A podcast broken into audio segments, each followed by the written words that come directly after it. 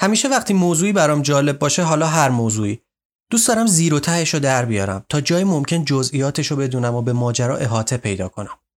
بذارید یه مثال بزنم. مثلا من عاشق اینم که از سرگذشت خیابونا مخصوصا خیابونایی که جزء هویت تاریخی و فرهنگی و اجتماعی یه شهرن سر در بیارم.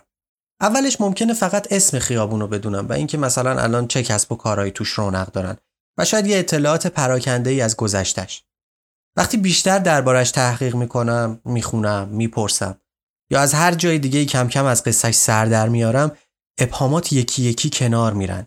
تاریکی ها روشن میشن و همینجاست که لذت این کشف رو حس می‌کنم. وقتی که از جزئیات ماجرا با خبر میشم و از بالا به خط سرگذشت اون خیابون نگاه می‌کنم سیر وقایع رو می‌بینم میگم آها پس این خیابون این اتفاقات و ماجراها رو از سر گذرونده تا به اینجا رسیده. اون اطلاعات پراکنده حالا برام معنا پیدا می‌کنن. آها پس چنین شد که اینطور شد.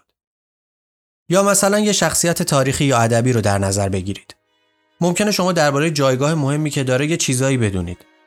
اما وقتی از بالا به خط سیر زندگیش نگاه می‌کنی اونجاست که میگی پس این اتفاقات افتاد که باعث شد این آدم همین چیزی بشه که من الان می‌شناسم.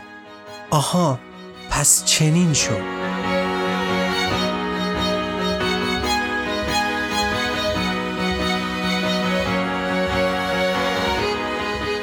سرگذشت اون خیابون و این شخصیت فرضی مثال بود.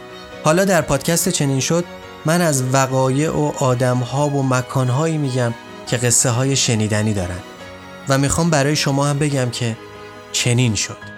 من حسین صبحانی هستم.